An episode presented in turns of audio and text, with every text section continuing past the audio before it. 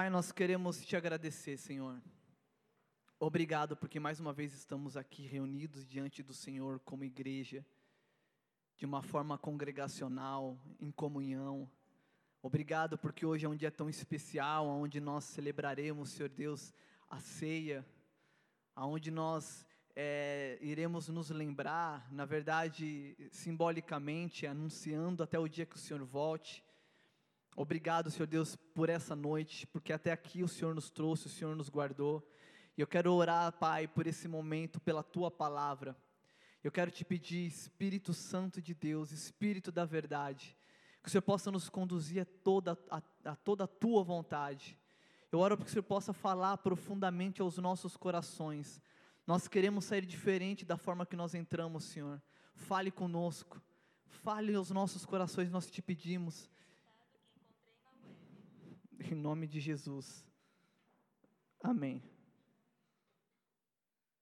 Amém, Senhor. Obrigado por tudo.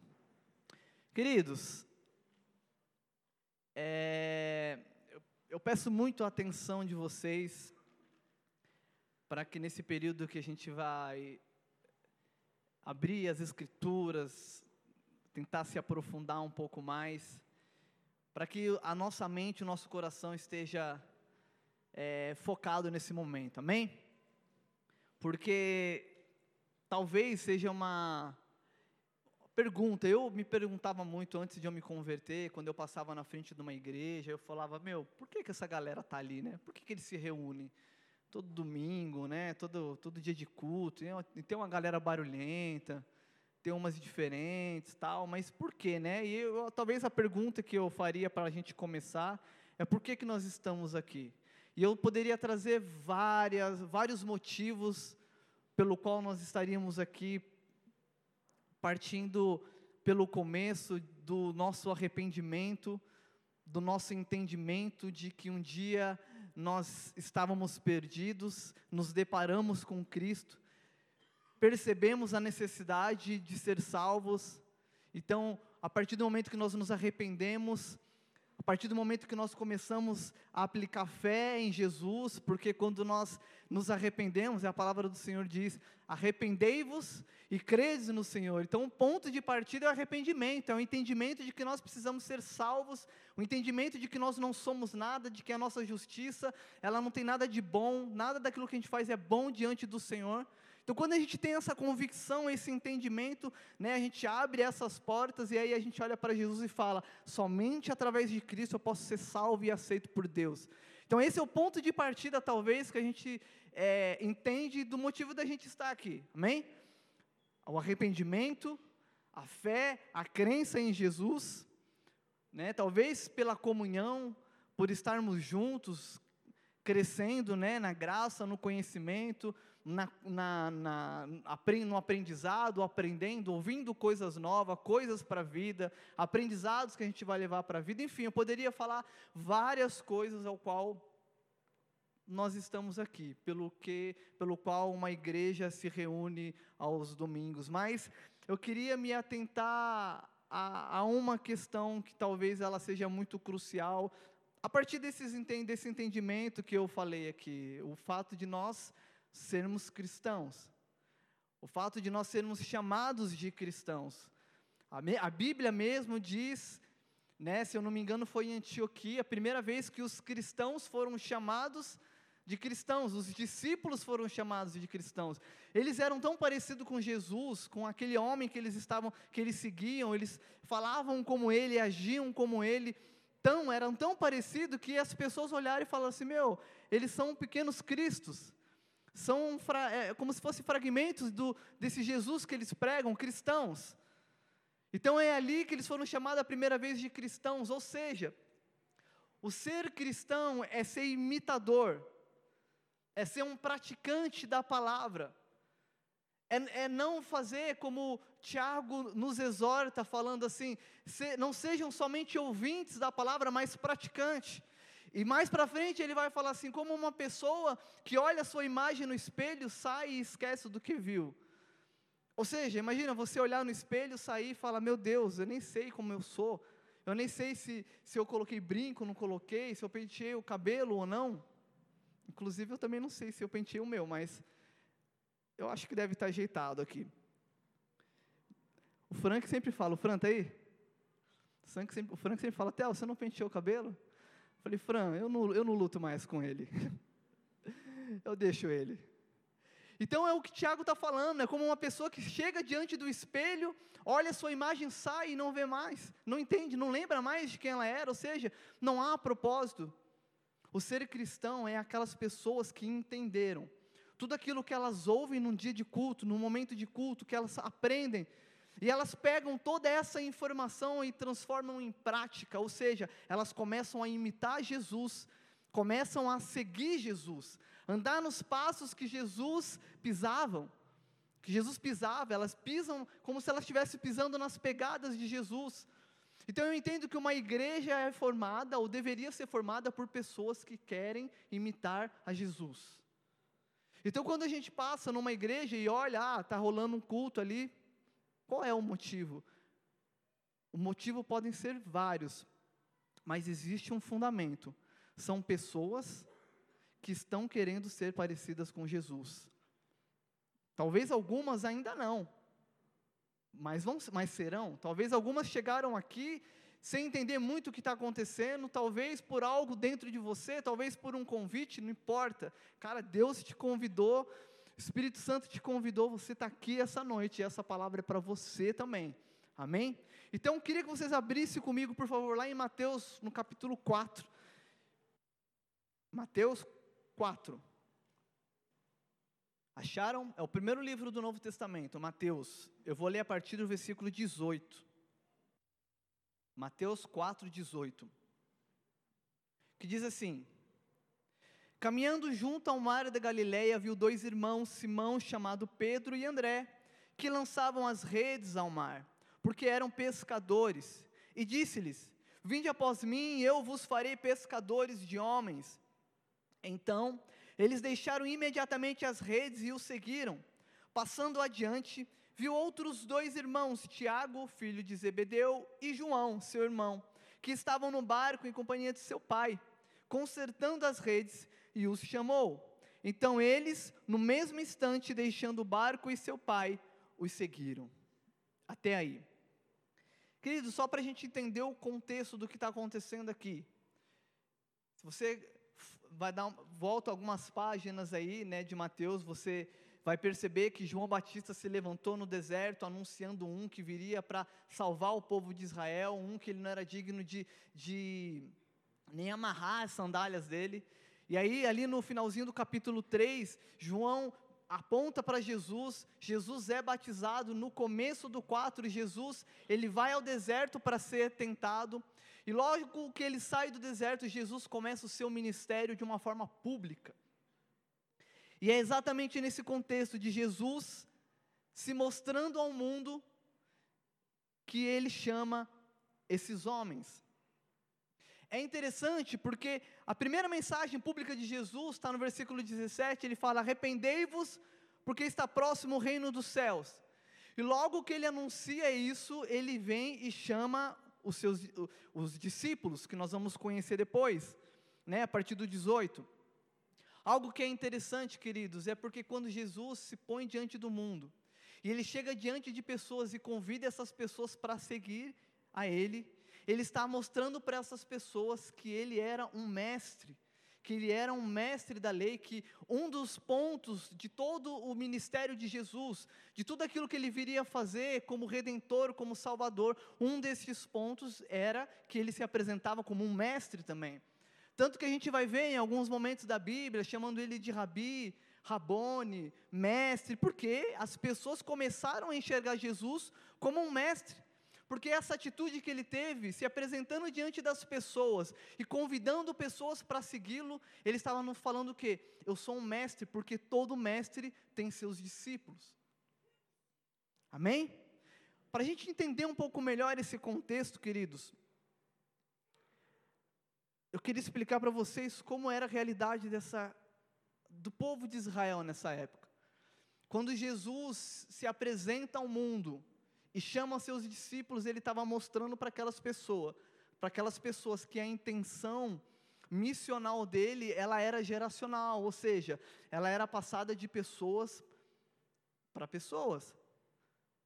Né? Um, Jesus passou para os seus discípulos, que foi passando para outros discípulos, outros, outros, outros, e nós chegamos aqui hoje estamos falando de Jesus, ou seja, de geração em geração, o Evangelho, as boas novas estão sendo anunciadas. Então Jesus aqui chega e chama os seus discípulos. Acontece que em Israel, na época de Jesus, havia uma tradição aonde todas as crianças a partir dos seis anos elas eram recrutadas e aí elas entravam numa escola. E essas crianças, dos 6 aos 10 anos de idade, elas iam aprender a Torá, que nós conhecemos hoje ali no Velho Testamento como o Pentateuco, né? os cinco primeiros livros, os livros mosaicos. Então, essas, essas crianças, dos 6 aos 10 anos, elas começavam a estudar, e quando elas chegavam aos 10 anos de idade, elas já tinham decorado todo o Pentateuco. As crianças da época de Jesus, com 10 anos de idade, já sabiam todo o Pentateuco. Pensa nessas crianças como não eram, né? Imagina as crianças, vai falar de Bíblia com elas, chegam no infantil. Eu já, fui, eu já fiz parte do infantil, vou te falar, já ouvi umas perguntas tão difíceis no infantil, que eu falava, meu Deus, mas nem uma profundidade de um teólogo saberia responder de bate-pronto isso. Coisas profundas, por quê? Porque as crianças estão lá, não estão lá simplesmente para vocês ficarem de boa aqui. Elas estão sendo ministradas. Elas, é, é a igreja do, do amanhã, é a igreja do futuro, elas estão sendo ensinadas ali. Então, essas crianças da época de Jesus, aos 10 anos, quando terminava esse primeiro ciclo, que era chamado de Bet Sefer, é, Beit Sefer, essas crianças já sabiam, já tinham decorado o Pentateuco. Então acabava o primeiro ciclo, começava o segundo ciclo, chamado de Beit Talmud. E esse segundo ciclo, ele, ele tinha algo diferente, porque não eram todas as crianças do primeiro ciclo que passariam para essa segunda fase. Havia um processo seletivo religioso onde somente as crianças mais extraordinárias, as crianças mais zica que tinha ali, passavam para o próximo passo. E aquelas crianças que não tinham, que não passavam para o próximo passo, para o Beit Talmud, aquelas que tinham ficado somente no Beit Sefer, essas crianças voltavam para suas casas. E provavelmente elas iriam aprender o ofício dos seus pais. Elas eram ali rejeitadas pelo sistema religioso, voltavam para suas casas e iriam viver a vida normal como um cidadão comum. Só que as crianças que ficavam na segunda fase, essas crianças começavam num processo mais intenso de aprendizado. Então, com 12 anos de idade, elas já tinham decorado tudo aquilo que nós chamamos hoje de Velho Testamento. Os livros poéticos, livros proféticos, enfim, históricos, a Torá elas já tinham decorado. Então, com 12 anos de idade, essas, essas, esses jovens adolescentes já tinham decorado o Velho Testamento inteiro. Imagina, as crianças zica demais, as crianças muito fervorosas ali no aprendizado, e elas tinham que ser, porque senão elas nem passariam para a próxima fase. E aos 14 anos, elas já eram colocadas dentro das sinagogas para começar a debater a respeito das leis, da interpretação das leis que elas tinham aprendido. E nesse processo ali, entre 12 e 14 anos, um rabino um homem se achegava até essas crianças, escolhia uma dessas crianças. Então essas crianças, elas começavam a caminhar e seguir esses rabinos, os mestres da, da lei. A gente, a gente já ouviu, né, já leu Paulo falando que ele foi, que ele aprendeu aos pés de Gamaliel. Gamaliel era um dos caras mais top ali do, do meio religioso da época, e Paulo aprendeu com o melhor. Paulo provavelmente passou por todo esse processo. Então, essas crianças começam a andar e a seguir esses homens. Havia uma, uma, um, um ditado antigo que dizia assim: cubram-se com a poeira dos pés dos seus rabinos. Havia essa máxima entre os rabinos. O que, que eles queriam dizer com isso? Que aquelas crianças precisavam caminhar colada ali com seu mestre. Aqueles jovens Talmud, e a palavra Talmud no hebraico significa discípulo, aqueles jovens discípulos. Eles começavam a caminhar tão próximo do seu, do seu mestre, que eles ficavam cobertos com a poeira dos pés, das sandálias que os, que os, seus, que os rabinos, que os mestres produziam. de tão próximo que eles ficavam. Isso mostra o quão profundo e quão intenso era o discipulado daqueles jovens. Aí a gente vê aqui Jesus chegando, e ele se apresenta para a humanidade, e fala assim: Eu vou chamar discípulos. E aí a gente entende o quê? Que o processo de escolha agora, na ótica de Cristo, mudou. Porque Jesus não estava mais se baseando pelo processo religioso da época, mas o processo de aprendizado continuava o mesmo, intenso. Quando Jesus chega para esses discípulos, eles tinham uma convicção de que aquele chamado era algo muito relevante para a vida deles. Porque esses jovens, homens como Pedro, como João, Tiago, André, provavelmente a Bíblia não fala isso, mas provavelmente eram aqueles jovens que chegaram somente ao primeiro processo. Foram reprovados para o segundo processo, voltaram para sua casa e foram aprender a profissão dos seus pais. Tanto que a gente vê que Tiago e João estavam com o pai pescando no barco. Então, esses homens, rejeitados pelo sistema religioso, de repente chega, vê um homem diferente, que fala diferente de todos, age diferente de todos, e como alguns soldados diziam, fala como que tem autoridade, chega diante de todo mundo e fala: sigam-me. Olha o que, ele diz ali no versículo 19, volta comigo, por favor, ali, Mateus 4, 19. E disse-lhes: Vinde após mim. Ou seja, enquanto eu estou indo, vocês vêm atrás. O que, que Jesus estava falando assim? Sigam-me, estejam próximo a mim, venham atrás de mim, venham após mim. E aí ele continua: E eu vos farei pescadores de homens. Então eles deixaram imediatamente as redes e o seguiram.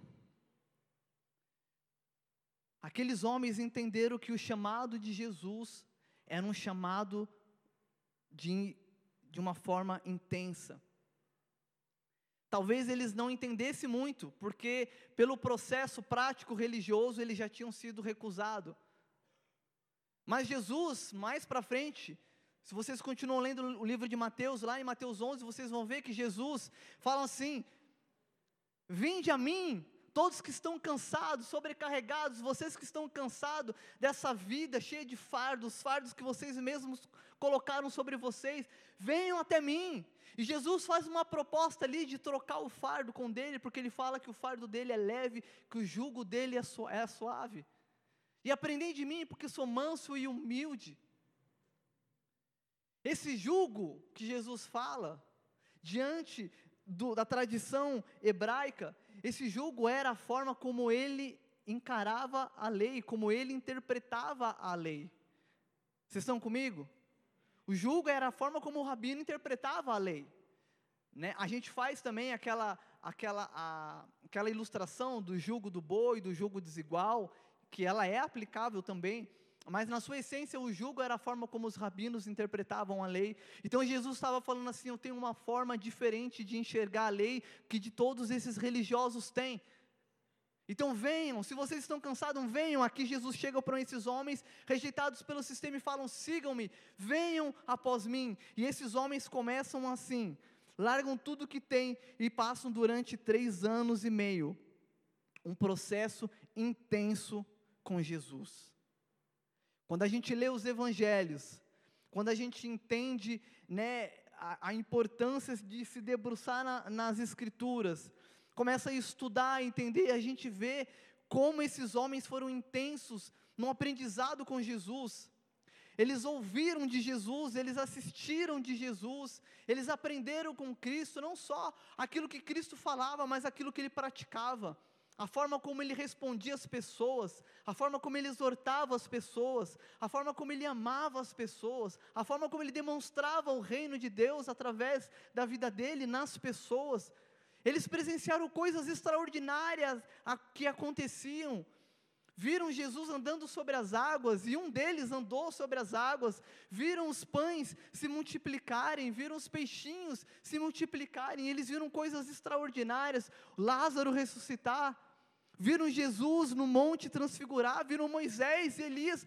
Cara, eles viram coisas extraordinárias ao lado de Jesus. Isso mostra que eles realmente entenderam que eles precisavam comer a poeira dos pés de Jesus. Quando Jesus chamou eles para essa caminhada, era como se ele estivesse falando assim: vocês precisam comer as poeiras, a poeira dos meus pés. Isso significa que vocês precisam estar próximo a mim, ouvir de mim, aprender comigo. Como ele vai falar lá em Mateus 11, a partir do 28. E durante três anos e meio, esses homens caminharam de uma forma intensa com Jesus, porque entendiam que Jesus era um mestre, que eles, que eles precisavam aprender com esse mestre. Só que lá no finalzinho do ministério de Jesus, eu queria que vocês abrissem lá em João, lá no final de João, no capítulo 20. João capítulo 20. Vocês estão comigo até aqui? Amém? João 20. Jesus já tinha sido crucificado, Jesus já havia morrido, já tinha ressuscitado, tinha aparecido para algumas pessoas, e aqui estava acontecendo uma reunião, Jesus apareceu no meio deles, e aí Jesus aborda cumprimentando eles, eu vou ler a partir do versículo 21. E Jesus chega no meio deles e diz assim no versículo 21: Disse-lhe, pois, Jesus outra vez: Paz seja convosco. Assim como o Pai me enviou, eu também vos envio. E havendo dito isto, soprou sobre eles e disse: Recebei o Espírito Santo. Vou ler mais uma vez. Jesus diz: Assim como o Pai me enviou, eu também vos envio. E havendo dito isso, soprou sobre eles e disse: Recebam o Espírito Santo. Queridos, talvez uma das últimas palavras de Jesus antes de ascender ao céu, antes de subir, era aquele momento crucial. Eu preciso deixar algo claro para eles. Então Jesus vem e fala para eles assim: Assim como o Pai me enviou, eu também envio vocês e depois sopra sobre eles o Espírito Santo. Antes de a gente dar continuidade, eu só quero abrir aqui um, um, um parênteses aqui. Amém? Como eu disse, essa galera aprendeu muitas coisas com Jesus, no processo da sua vida, no processo de discipulado pessoal com Cristo. Então, o que eu vou falar a seguir, sem ser a parte do, do parênteses aqui, tem tudo a ver com aquilo que eu, com, com parênteses que eu vou abrir agora, amém? De tudo que Jesus ensinou para eles, existe algo fundamental. João 15, Jesus fala para sobre permanecer. Então, quando Jesus ensinou para aqueles discípulos tudo que eles precisavam aprender, uma das coisas que Jesus ensinou era que ele permanecia em Deus. E alguns meses atrás, eu lembro que eu preguei de manhã aqui, e o tema da mensagem era sobre permanecer, e eu usei aquele texto de Hebreus que falava sobre correr a, a, a corrida que nos foi proposta, com perseverança. E eu lembro que naquele mesmo dia à noite, o pastor também pregou sobre permanecer. Então, o permanecer em Cristo é o ponto fundamental, porque Jesus, lá em João 15, o dia abre aí João 15, 5. Ele fala assim: Eu sou a videira, vós os ramos, quem permanece em mim e eu nele, esse dá muito fruto, porque sem mim nada podeis fazer. O ponto fundamental do que eu vou continuar falando é: nós precisamos entender que o permanecer em Cristo é o ponto de partida para tudo aquilo que Deus espera de nós, amém? Porque sem Ele nós nada podemos fazer, amém? Entenderam? precisamos permanecer em Cristo. Então agora eu vou fechar parênteses e eu vou voltar para onde eu estava. Jesus chega para os seus discípulos e fala assim: como o Pai me enviou, eu também vos envio. Jesus está falando sobre missão, Jesus está falando sobre o propósito missional dele. Só que para a gente entender o porquê que Jesus estava falando isso, a gente precisa entender qual foi esse envio de Jesus poxa, eu falei de várias coisas que aconteceram, mas talvez de uma forma é, resumida, de uma forma mais sintetizada, qual seria esse ministério de Jesus? O próprio Jesus responde, lá em Lucas 4, eu queria que vocês abrissem também, por favor. É um livro anterior ao João, lá em Lucas 4. Acharam Lucas 4? Eu vou ler a partir do 16. Indo para Nazaré, onde fora criado, entrou no sábado na sinagoga, segundo o seu costume, e levantou-se para ler. Então lhe deram um livro do profeta Isaías, e abrindo o livro, achou o lugar onde estava escrito. Só para a gente entender aqui. Era costume nas sinagogas, no, na reunião do povo hebreu naquela época, as pessoas, quando se reuniam, os mestres, os doutores da lei, eles se assentavam no lugar abriam o rolo das Escrituras, liam um texto e davam a interpretação, traziam um julgo dele em relação ao texto. Amém? Esse texto aqui mostra que quando Jesus se apresentou chamando discípulos, que ele estava se apresentando como mestre, senão jamais ele entraria numa sinagoga, ele jamais leria umas, as escrituras e traria ali a sua interpretação. Amém? Se isso aconteceu é porque as pessoas já enxergavam Jesus como um mestre, como um rabino. Então Jesus chega para eles ali, senta na sinagoga no sábado, como de costume, e aí entregaram para ele os rolos, o rolo das escrituras, e ele abriu no livro de Isaías. Para ser mais específico, Isaías 61. Depois vocês leem na casa de vocês. E aí ele diz assim, ó, a partir do 18 aqui de Lucas 4. O Espírito do Senhor está sobre mim, pelo que me ungiu para evangelizar os pobres, enviou-me para proclamar libertação aos cativos, restauração da vista aos cegos, para pôr em liberdade os oprimidos e apregoar o ano aceitável do Senhor. Tendo fechado o livro, devolveu ao assistente e sentou-se. E todos na sinagoga, na sinagoga tinham os olhos fitos nele. Então passou Jesus a dizer: Hoje se cumpriu a escritura que acabais de ouvir. Aqui Jesus está anunciando a sua missão. Qual foi a missão dele? Evangelizar aos pobres, ou seja, anunciar uma boa notícia, trazer as boas novas aos pobres, e quando fala que aos pobres, não é necessariamente aos pobres de questão social, aos pobres de espírito, aqueles que necessitam ser salvos, aqueles que são miseráveis, pecadores, nós, amém? Então Jesus vem e fala assim: O Senhor me enviou a pregar as boas novas aos pobres, enviou-me para proclamar libertação aos cativos, restauração da vista aos cegos, para pôr em liberdade os oprimidos e apregoar o ano aceitável do Senhor. Esse ano aceitável do Senhor, ele estava fazendo uma alusão ao, ao ano do jubileu, que era durante 49 anos trabalhará e no quinquagésimo ano todos serão libertos, restituídos, todos os escravos serão. E Jesus estava falando o quê? Eu estou apregoando o ano aceitável do Senhor.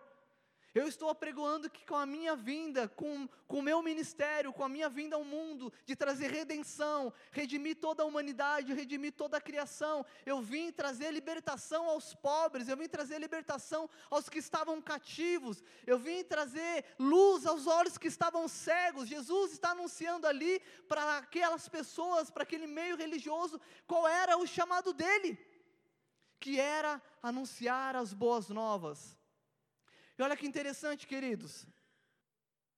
Novamente comigo, lá no versículo 18. Jesus diz assim: O Espírito do Senhor está sobre mim. E é a partir de agora que eu quero, não digo aprofundar, mas tentar trazer mais clareza aquilo que o Senhor quer falar aos nossos corações hoje.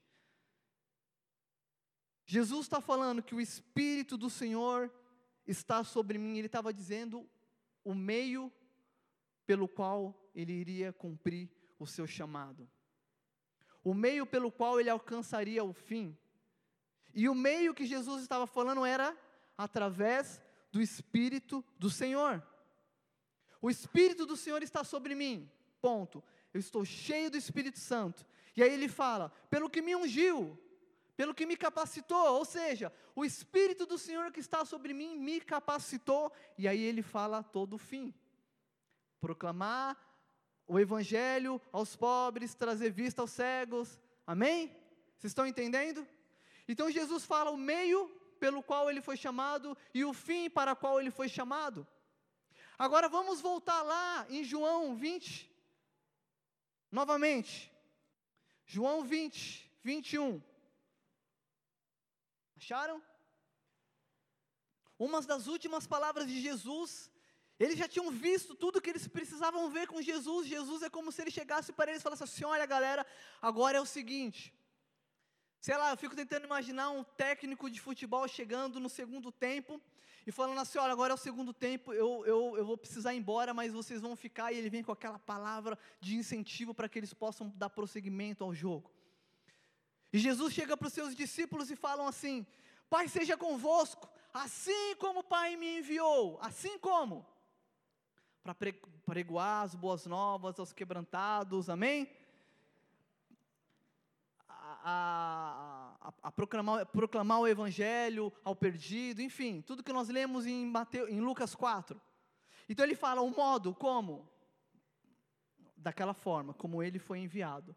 E aí no, no versículo 22, Jesus coloca sobre seus discípulos, sopra sobre eles o meio pelo qual ele foi enviado. Então no versículo 21 ele mostra o fim, no versículo 22 ele mostra o meio. Ele chega e fala assim: vocês vão fazer as mesmas coisas que eu fiz, estou chamando vocês para dar continuidade àquilo que eu comecei. João 14, ele já estava falando disso, obras maiores do que eu fiz, vocês farão. Aqui no 21 ele está ressaltando agora ressurreto, agora prestes a ascender aos céus. Ele vem e fala assim: assim como o Pai me enviou, do mesmo modo, tudo que eu fiz, eu também estou enviando vocês para fazer, mas não vai ser de qualquer forma, vocês vão fazer da mesma forma como eu fui. E aí no versículo 22 diz assim: E havendo dito isto, soprou sobre eles e disse-lhes: Recebeis o Espírito Santo. Aqueles homens foram cheios pelo meio ao qual eles deveriam cumprir o propósito de que Jesus nos chamou. Então, quando nós olhamos por uma igreja, nós vemos pessoas que querem ser parecidas com Jesus, mas existe um meio, e esse meio é uma pessoa chamada Espírito Santo. Sabe, queridos, é, é eu, eu ouvia isso há muito tempo e eu acredito que hoje é muito mais falado sobre o Espírito Santo, sobre a pessoa do Espírito Santo. Mas infelizmente ainda existem pessoas dentro da igreja que ouvem sobre o Espírito Santo, aprendem sobre o Espírito Santo, até dão credibilidade a tudo que é falado sobre a pessoa do Espírito Santo, mas vivem como se o Espírito Santo não existisse. Espírito Santo é uma pessoa real, queridos. Em João 14, lá quando Jesus fala que obras maiores nós faríamos, logo depois ele começa a falar sobre a missão do Espírito Santo. E ele fala que ele seria um consolador, e ele fala que ele seria um ajudador e que ele estaria conosco para sempre. Para sempre é sempre, é todo momento, é todo instante. Cara, eu amo o Espírito Santo. Porque ele é real. Porque ele é uma pessoa viva, presente, real. Ele fala conosco. Ele fala com, com a gente. Ele fala em nós, através de nós, através da Sua palavra. Mas o Espírito Santo não é um Deus calado. Quando Paulo começa a ensinar sobre os dons do Espírito Santo, uma das coisas que ele fala é que o Espírito não é mudo, que ele fala conosco, e aí ele começa a explicar sobre os dons do Espírito Santo. Mas o que eu estou falando aqui é sobre a pessoa do Espírito Santo. A gente já ouviu isso aqui na igreja, eu já ministrei sobre o Espírito Santo. Ele hoje habita em nós. Jesus falou ali no capítulo 14, no 16, ele fala muito sobre o Espírito Santo. Ele ressalta a necessidade de ele ir ao Pai, porque se ele não fosse, o Espírito não viria. E era necessário o Espírito Santo vir e habitar dentro de nós para todo sempre. Nós queremos ser uma igreja relevante, nós queremos ser uma igreja atuante, mas sem o Espírito Santo, tudo isso é só religião mera religião, mera filosofia. E a real não é essa. A real, como Paulo diz, que o Evangelho é o poder de Deus para a salvação. de todos aqueles que creem, primeiro judeus, depois os gregos, o Evangelho de Deus é poder. E Ele é poder através do Espírito Santo que habita em nós hoje. Esse Deus vivo e real que está conosco. Eu não sei quanto a você, imagina você, fala real, já não é mal estranho quando você pega um táxi, um Uber, senta do lado da pessoa e não fala uma palavra? Você fala, cara, mas tem um ser humano do meu lado aqui, mas nem um oi eu falo, o cara também não reage, e meu Deus, é, não é estranho? Quando você, sei lá, está com seu marido do lado, e você está dirigindo, e você não fala uma palavra, é impossível, na sua casa, seus pais, sua mãe, você entra, chega no... Isso não existe. A, a convivência social pede relacionamento, pede interação. O Espírito Santo, cara, é, toca, cutuca se você tem liberdade a pessoa do seu lado assim, ó, o ombro dela. Agora cutuca a outra também. O Espírito Santo, ele é mais real que essa pessoa que está do seu lado, cara. Ele é mais real que essa pessoa que está do seu lado. Glória a Deus, glória a Deus. Aleluia, glória a Deus.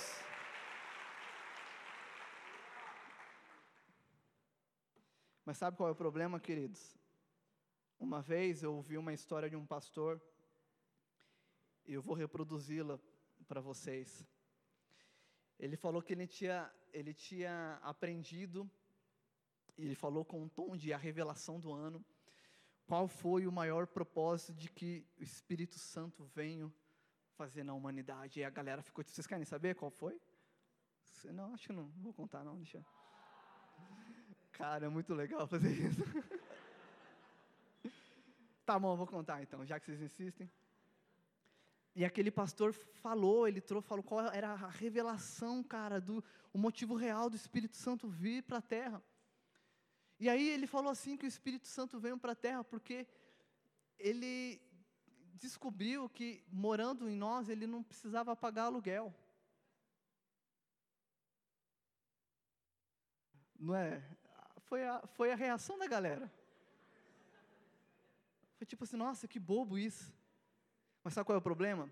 É que muitos de nós vivêssemos como se isso fosse uma verdade. Como se ele habitasse em nós por um mero acessório. Como ele. Porque a Bíblia fala, cara, o Deus, Criador do universo, o Deus que te formou no ventre da tua mãe, o Deus que conhece coisas a seu respeito que nem você mesmo sabe, que sabe quantos fios de cabelo tem na sua cabeça, um Deus que te ama um Deus que enviou o Filho dele para morrer no seu lugar. Esse Deus, através do Espírito Santo, habita dentro de cada um de nós. Como que nós podemos viver uma vida ignorando fato tão precioso? Como? Em Atos 1:8, Jesus falando com seus discípulos diz assim: "Mas receberão sobre vocês o poder do Espírito Santo e serão minhas testemunhas, tanto em Jerusalém, Samaria, Judéia, até os confins da terra. O que, que Jesus estava falando que o Espírito Santo traria em nós? Derramaria sobre nós um poder, o poder do alto, e através desta ferramenta, nós alcançaríamos Samaria, Judéia, Jerusalém, confins da, da terra.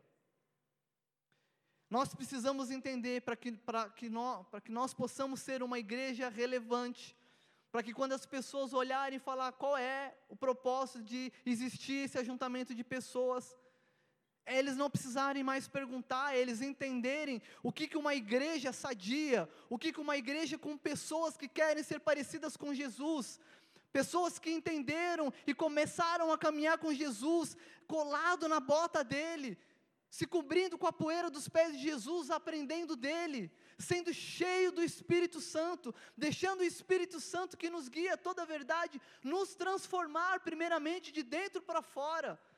Então nós começamos a ter o nosso caráter moldado, transformado, querido. Nós vimos para a igreja não é só para ouvir uma palavra de tipo, uh, que legal, nossa, como eu estava triste, eu precisava ouvir isso. Muitas vezes nós vamos vir para um culto e a palavra vai vir como uma flecha nos nossos corações, rompendo, rasgando, nos confrontando, e a gente vai sair triste do culto. Mas essa tristeza, ela produz vida. A palavra diz que a tristeza, segundo o mundo, produz morte, mas a segunda, a, o Espírito, ela produz vida em nós.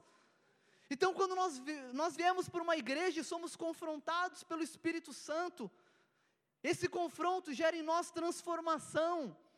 E essa transformação gera para as pessoas uma consciência de um propósito real a qual uma igreja foi chamada para cumprir o chamado que Jesus foi enviado. Tudo que Jesus fez, proclamar as boas novas, anunciar a liberdade aos cativos, trazer visão aos cegos. Quando a igreja é sadia, entende o seu propósito em Deus, através do Espírito Santo de Deus, essa pessoa vai começar a fluir, essa pessoa vai começar a demonstrar, a estabelecer o reino de Deus, um reino que não é comida nem bebida, mas justiça, paz, alegria, no Espírito Santo. Cara, o Espírito Santo é real. Eu amo ter experiências com o Espírito Santo, sabe por quê? Porque o Espírito Santo, ele não está preso dentro de um quadrado, meu irmão. O Espírito Santo não está preso dentro dessa igreja. Ele habita em nós, e aonde nós estivermos, e aonde nós dermos a possibilidade, o Espírito Santo vai agir, vai tocar vidas, vai tocar pessoas. Imagina que maravilhoso você estar tá num lugar, você entrar, num, sei lá, num supermercado, e você entra no supermercado. Eu lembro uma vez que eu entrei no mercado e eu falei, Deus, eu quero ser bênção na vida de alguém hoje. E eu só fiz essa oração, fui, peguei o que eu tinha que pegar, estava no caixa, e quando eu olhei para a mulher do caixa, eu fiquei olhando para ela assim, e aí me veio algo dentro do meu coração. Não foi uma voz que eu ouvi, mas eu tive uma impressão dentro de mim que aquela mulher estava muito triste porque alguém próximo a ela estava doente. Eu falei, meu Deus, como que eu vou falar isso para essa mulher? Né, a, talvez a roupagem religiosa que a gente, que, que a gente costuma ver, é chegar para falar, eis que te digo, serva de Deus. Eu nem saberia se ela ia ser serva de Deus, mas talvez pela roupagem, né? E falar assim: diz o Senhor, mulher, você está triste porque há uma pessoa na sua família que está doente. Aí eu pensei: e se for coisa da minha cabeça? Eu vou queimar o filme de Jesus. Eu falei, meu, vou tentar ser o mais simples possível. E aí eu falei, eu cheguei para ela, não lembro. Eu falei, moça, posso fazer uma pergunta? Eu falei, eu, eu, eu sinto como se Deus estivesse falando no meu coração, que, sei lá, na hora quando eu ouvi a mensagem, quando eu, o Senhor falou no meu coração, eu pensei, deve ser o filho dela. Acho que o filho dela está doente, porque mãe, né, cara? Mãe, ela já tinha uma idade ali de uns 40. Falei, mãe, mãe, deve ser filho, está triste é filho. Nessa idade, se não for cristão, casamento, morrer é, é, é, é lucro, né? Se não for cristão. Eu falei, então deve ser filho, filho é certeza que ela vai ficar triste. E aí eu pensei em falar, mulher de Deus, o teu filho está doente, Deus vai vir. Aí eu fiquei pensando, eu falei, Senhor, se não for. Aí eu resolvi falar o que Deus falou para mim. Eu cheguei numa forma super simples, falei, senhora, deixa eu te fazer uma pergunta. Por acaso, a senhora está triste? Porque alguém próximo à senhora está enfermo? Aí ela falou assim: Olha, filho, estou mesmo, meu marido. Aí eu falei: Meu Deus, bem que eu não falei. Aí ela falou assim: Meu marido sofreu um acidente há uns anos atrás e ele não se recupera, isso tem me abatido, tal. E na hora eu falei: Agora, o que eu faço com essa informação, né? Aí eu, eu entendi, falei: Não vou chegar para ela e falar assim: Ah, beleza, era só isso mesmo. Eu peguei, virei para ela e falei assim, senhora, eu posso orar pela senhora? Aí ela regalou o olho, eu falei, é, não é crente, só porque não posso orar. Se é crente, já ia, aleluia e tal. Aí eu falei, não é crente. Aí ela, ela ficou olhando assim, eu falei, senhora, é rápido, não precisa nem fechar o olho. 30 segundos eu, eu faço serviço aqui. Aí ela pegou e falou assim, não, pode moça, e a fila fazendo ali, Aí eu falei assim, Senhor, abençoe a vida dessa mulher, Senhor. O Senhor conhece o coração dela, o Senhor falou sobre ela, o Senhor sabe quais são as angústias, o choro dela, Senhor. Cuida dela, cuida do marido. Fui embora. Nunca mais ia vir, nunca mais, não sei o que aconteceu. Mas às vezes, a gente vai estar, no, a gente vai estar em lugares mais inusitados, dentro de restaurante, dentro de elevador. E aí o Espírito Santo está ali, cara.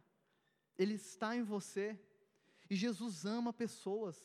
Jesus quer tocar as pessoas, Jesus quer falar com as pessoas, e qual é o meio que ele vai fazer? Ele vai fazer através dos filhos dele, sabe por quê? Porque a Bíblia diz que a manifestação, a criação do mundo, aguarda a manifestação dos filhos de Deus. Então, nós, como filhos maduros, entendendo tudo isso que eu falei, nós sim podemos ser uma igreja relevante e, através do Espírito Santo, levar as boas novas do Evangelho. Para finalizar, eu queria que vocês abrissem comigo, por favor, lá em 2 Coríntios, capítulo 3. Antes de ler 2 Coríntios, capítulo 3. Se a gente observar a vida dos discípulos após Jesus ascender aos céus e eles serem cheios do Espírito Santo, a gente vai ver tudo o que eles fizeram através do Espírito Santo. Pessoas foram curadas. A gente viu Estevão sendo levantado, o primeiro mártir, a gente viu é, Felipe trazendo um avivamento para Samaria as, as cadeias se quebrando, enquanto eles oravam, o céu estremecia, o chão estremecia. Cara, olha que muito louco, cara.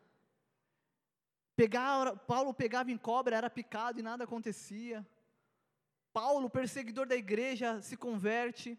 Queridos, o que, que o Espírito Santo faz através de uma pessoa cheia dele? Abra comigo lá em Romanos, já, Romanos não, 2 Coríntios capítulo 3, vocês já acharam? É só eu que ainda não, calma aí.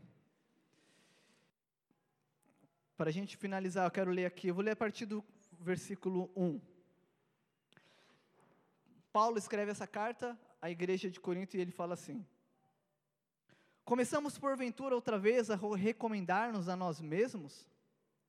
Ou temos necessidade, como alguns, de cartas de recomendação para vós outros ou de vós? Vós sois nossa carta escrita em nosso coração, conhecida e lida por todos os homens, estando já manifesto como carta de Cristo, produzida pelo nosso ministério, escrita não com tinta, mas pelo Espírito do Deus vivente, não em tábuas de pedra, mas em tábuas de carne, isto é, nos corações. E é por intermédio de Cristo que temos tal confiança em Deus. Não que por nós mesmos sejamos capazes de pensar alguma coisa como se partisse de nós, pelo contrário, a nossa suficiência vem de Deus, o qual nos habilitou para sermos ministros de uma nova aliança, não da letra, mas do espírito, porque a letra mata, mas o espírito vivifica. O que Paulo estava falando aqui era o seguinte: ele está falando, galera, não preciso me apresentar para vocês, o nosso ministério é a nossa carta. Ela não foi escrita com tinta, ela foi escrita através do Espírito Santo de Deus, tipo por tudo aquilo que vocês viram e já ouviram. Não foi escrito em tábuas como Moisés escreveu para vocês lerem, elas foram escritas nos corações de vocês. E aí ele fala aqui no, no, no 7, no 7 não, no 6, o qual nos habilitou para sermos ministros de uma nova aliança, ou seja, ministro desse novo tempo inaugurado por Jesus. Esse tempo das boas novas, o tempo da graça. E aí ele continua falando ali no versículo 7. E se o ministério da morte, gravado com, letra, com letras em pedras, se revestiu de glória a ponto de os filhos de Israel não poderem fitar a face de Moisés, por causa da glória do seu rosto, ainda que desvanecesse, como não será maior a glória, o ministério do Espírito? Porque se o ministério da condenação foi glória, em muito maior proporção será glorioso o ministério da justiça. O que Paulo está falando é o quê? Ele está fazendo aquela referência de quando Moisés descia do Sinai e o rosto dele brilhava e a galera ficava tipo, uau, mano, Moisés está brilhando. Só que se a gente lê o texto, a gente percebe que Moisés via que o rosto começava a apagar, ele voltava para o Sinai para a galera não perceber. E Paulo está falando que se o ministério da morte, se referindo à lei, que ele mesmo diz em Gálatas, Romanos, que a lei nos trouxe morte. Ele fala assim: se o ministério da, da morte, que é a lei, teve a sua glória, se referindo ao rosto brilhando, ele fala: quanto mais glória tem o ministério do Espírito, que permanece para sempre. E olha o que ele continua falando, porque se o ministério da condenação foi glória, o 9, nós já lemos, em muito maior proporção será glorioso o ministério da justiça, porque na verdade o que outra hora foi glorificada nesse respeito já não resplandece diante da atual sobre excelente glória. Porque o que se desvanecia teve sua glória, muito mais glória tem o que permanece. E aí ele continua: Tendo, pois, tal esperança, servimos-nos de muita ousadia no falar, e não somos como Moisés, que, que punha um véu sobre a face, para que os filhos de Israel não, atenta, não atentasse na terminação do que se desvanecia. Mas os sentidos deles se embotaram. Pois até o dia de hoje, enquanto fazem a leitura da antiga aliança, me, o mesmo véu permanece não lhe sendo revelado, que em Cristo é removido. Mas até hoje, quando é lido Moisés, o véu está sobre o coração deles. Quando, porém, algum deles se converte ao Senhor, o véu lhe é retirado. Ora, o Senhor é Espírito, e onde está o Espírito do Senhor? Aí a liberdade. E todos nós, com o rosto desvendado, contemplando como por espelho a glória do Senhor, somos transformados de glória em glória na Sua própria imagem, como pelo Senhor, o Espírito. O que Paulo está falando, queridos, é que o ministério do Espírito, ele é muito maior do que o ministério que trazia condenação. E hoje em dia, muitas vezes, nós não fazemos como, nós, nós simplesmente nos mergulhamos, a gente mergulha dentro da atividade da igreja, e começa a fazer com que, e deixa, e permite com que a sua vida cristã seja uma vida somente de trabalho, uma vida somente baseada naquilo que você pode oferecer, o que você pode fazer. Mas o que Paulo está falando, que o que é sobreexcelente é aquilo que é do Espírito. Vocês estão comigo? Há uma importância de nós entendermos que o relacionamento com Deus é o que é fundamental, é o permanecer nele. Não é necessariamente o fazer, é simplesmente a consequência. Jesus fez o que fez porque ele foi fiel até o fim, ele permaneceu, e ele chama os seus discípulos, os seus seguidores a fazer a mesma coisa. Permaneçam, entendam quem vocês são, entendam quem vocês foram chamados para ser. Filhos e filhas amados, não mais escravos, agora herdeiros em Jesus. Mas lá Gálatas vai falar que o filho, mesmo que for é, ainda como escravo, porque o texto de Gálatas fala assim: que o herdeiro, mesmo que for menor de idade, ele não se difere do escravo. Mas quando o filho cresce e ele se torna maduro, ele recebe a herança de Deus. Isso mostra que para nós vivermos isso, nós precisamos ser filhos, sim, mas filhos maduros. Porque se nós formos imaturos, achando que a nossa vida cristã é baseada somente em fazer e não em ser em Deus, nós vamos ser como aqueles, aquela, aqueles pequeninos, que são filhos, mas ainda estão debaixo do tutor, do aio. Vocês estão entendendo? Tutor era aquele que vai cuidar da criança até os 18 anos, até ele emancipar. O que o texto está falando é que se você não for emancipado, você ainda é uma criança, e criança não difere nada de escravo, mas ele nos chamou para ser livres, filhos maduros. E como filhos maduros, nós entendemos que tudo que nós precisamos fazer é através do Espírito Santo. Tudo é através de um relacionamento real com o Espírito Santo.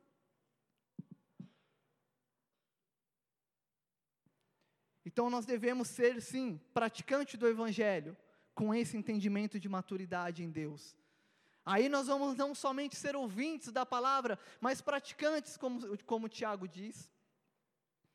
Seremos transformados na imagem de Cristo, como diz aqui no final. Somos transformados de glória em glória na Sua própria imagem, como pelo Senhor, o Espírito. Ou seja, é o Espírito Santo de Deus que vai nos tornar cada dia mais e mais parecido com Jesus. Se ser cristão é ser parecido com Jesus, nós precisamos do Espírito Santo. Porque em Atos 10, 38 diz que Deus enviou Jesus de Nazaré, que Deus ungiu a Jesus de Nazaré com o poder e o Espírito Santo, ao qual fez o bem, e pregou o Evangelho, é, libertando os cativos do diabo, porque Deus era com ele. Não fala porque ele era Deus, mas fala porque Deus era com ele e Jesus foi ungido pelo Espírito Santo. E isso nos mostra que sim, somos capazes de ter a vida que Jesus teve no sentido ministerial, porque Ele nos garantiu isso. Obras maiores do que eu fiz, vocês farão. E através do Espírito Santo, nós vamos alcançar cada vez mais e mais. Cada vez mais e mais nós buscaremos a estatura do varão perfeito. Amém? Tendo o nosso caráter transformado, imitando o Mestre, para que de alguma forma a igreja possa ser vista lá fora com um propósito real. Amém? Feche seus olhos. Eu quero fazer duas orações nessa noite. E a primeira é talvez para você que, independente se é a primeira, segunda, terceira, independente do tempo que você tem caminhado, ido numa igreja, nessa noite há um convite dos céus para você. E Jesus está vindo através do Espírito Santo e falando: Vinde após mim, e eu vos farei pescadores de homens. O mesmo apelo de Jesus que fala: Venham a mim todos que estão cansados, sobrecarregados, e eu vos aliviarei. Aprendam de mim, aprendam de mim, porque eu sou manso e humilde de coração. E aí ele fala que nós encontraremos descanso para as nossas almas. Então eu quero fazer um convite para você hoje, meu irmão, minha irmã, você que veio aqui nessa noite, e você tem buscado a paz que excede todo entendimento, você que tem buscado descanso para sua alma, eu quero fazer um convite, e o convite é o mesmo que Jesus fez para aqueles homens, aqueles homens que foram rejeitados pelo sistema religioso, aquele, aqueles homens, perdão, que foram rejeitados por tudo aquilo que tinha como padrão na época. Jesus chamou aqueles homens e hoje Jesus está nos chamando. Independente da sua história até aqui, independente do teu contexto de vida até aqui, independente se você um dia caminhou com Ele e se afastou, Ele está te chamando novamente. Independente se você já tem caminhado com Cristo, mas você não se enxerga como um talmidim, como um discípulo que resolveu ter um discipulado pessoal, íntimo, intenso e radical com Jesus. Eu quero fazer um convite para você nessa noite. Jesus está te chamando para entrar no reino de paz, justiça e alegria. Jesus está te chamando para ser chamado de filho de Deus. Eu quero fazer um convite para você que nunca fez uma oração confessando Jesus como teu Senhor, como teu Salvador, eu quero te convidar nessa noite a se arrepender dos teus pecados, a crer que somente Jesus, somente através de Cristo, nós podemos ser salvos, e te convidar a fazer parte desse tempo, desse reino. Se você está nessa condição e você quer fazer essa oração, com esse entendimento, eu quero te convidar a repetir uma oração comigo. E eu quero te deixar na liberdade, meu irmão, minha irmã, se você quiser ficar em pé, se você quiser levantar sua mão, se você quiser vir aqui à frente, se você quiser ficar sentado no seu lugar, não importa. O importante é que essa oração seja intensa e verdadeira. Jesus conhece os nossos corações, e eu quero te chamar a responder a esse convite. Vinde após mim. O Senhor te chama nessa noite, vinde após mim. Se você deseja fazer essa oração, eu vou pedir para que toda a igreja repita comigo. E você tenha toda a liberdade de fazer essa oração, mas faça do fundo do teu coração, meu irmão e minha irmã. Repita essa oração assim: Bondoso Deus, bondoso Deus, Nessa noite, nesta noite, eu entendo, eu entendo que eu sou pecador que sou pecador e preciso e preciso ser salvo. ser salvo. Eu olho em Jesus, em Jesus, a única a única possibilidade possibilidade de me livrar de me livrar da morte eterna. da morte eterna. Então, Então, eu confesso eu confesso que sou pecador, que sou pecador, reconhecendo reconhecendo Jesus Jesus como único, como único, suficiente, suficiente, Senhor e Salvador da minha Senhor vida. Salvador da minha vida. E peço, Pai, E Peço, Pai, nessa noite, nesta noite, que eu quero fazer parte que quero fazer parte do teu reino, do teu reino, um reino de justiça, reino de justiça, paz, paz, alegria alegria no Espírito Santo. Espírito Santo. Eu quero orar por vocês, queridos. Bondoso Deus, eu oro por esses meus irmãos que fizeram essa oração, confessando o Senhor como único e suficiente, confessando Jesus como digno de toda a glória, como digno de, de toda a adoração, porque Ele morreu no meu lugar, porque Ele morreu nos nossos lugares. Eu quero orar por esses meus irmãos que tiveram esse entendimento e te pedir, Pai, que através do Teu Santo Espírito que começa a habitar na vida deles a partir de agora, porque receberam o Senhor como Salvador, que foram que são chamados agora de filhos de Deus, que através desse mesmo Espírito Santo que tem nos guiado até aqui, que o Senhor possa guiá-los, Senhor. Guia, Senhor Deus, os teus filhos a toda a verdade. Guia os teus filhos, Senhor Deus, pra, pela, pelas veredas da justiça, pelos caminhos de paz. Que eles não venham se desviar nem para a direita e nem para a esquerda. Eu oro, bondoso Deus, para que eles venham encontrar descanso para as almas deles no Senhor, que eles possam aprender contigo, que é manso e humilde de coração, que eles possam trocar o fardo deles e pegar o seu que é leve, o seu jugo que é suave. Cuida dos teus filhos, Senhor, e que o teu Santo Espírito possa ajudá-los como tem nos ajudado até aqui, em permanecer no Senhor. Porque nós entendemos que nós precisamos permanecer no Senhor, porque sem o Senhor nós não podemos fazer nada. Ajuda os meus irmãos, Senhor, nessa noite, daqui em diante, até o dia que o Senhor volte a nos buscar, para que eles possam permanecer na verdade da tua palavra, e que eles possam cada dia mais e mais ter experiência com o Senhor, em nome de Jesus. Eu te louvo, Senhor.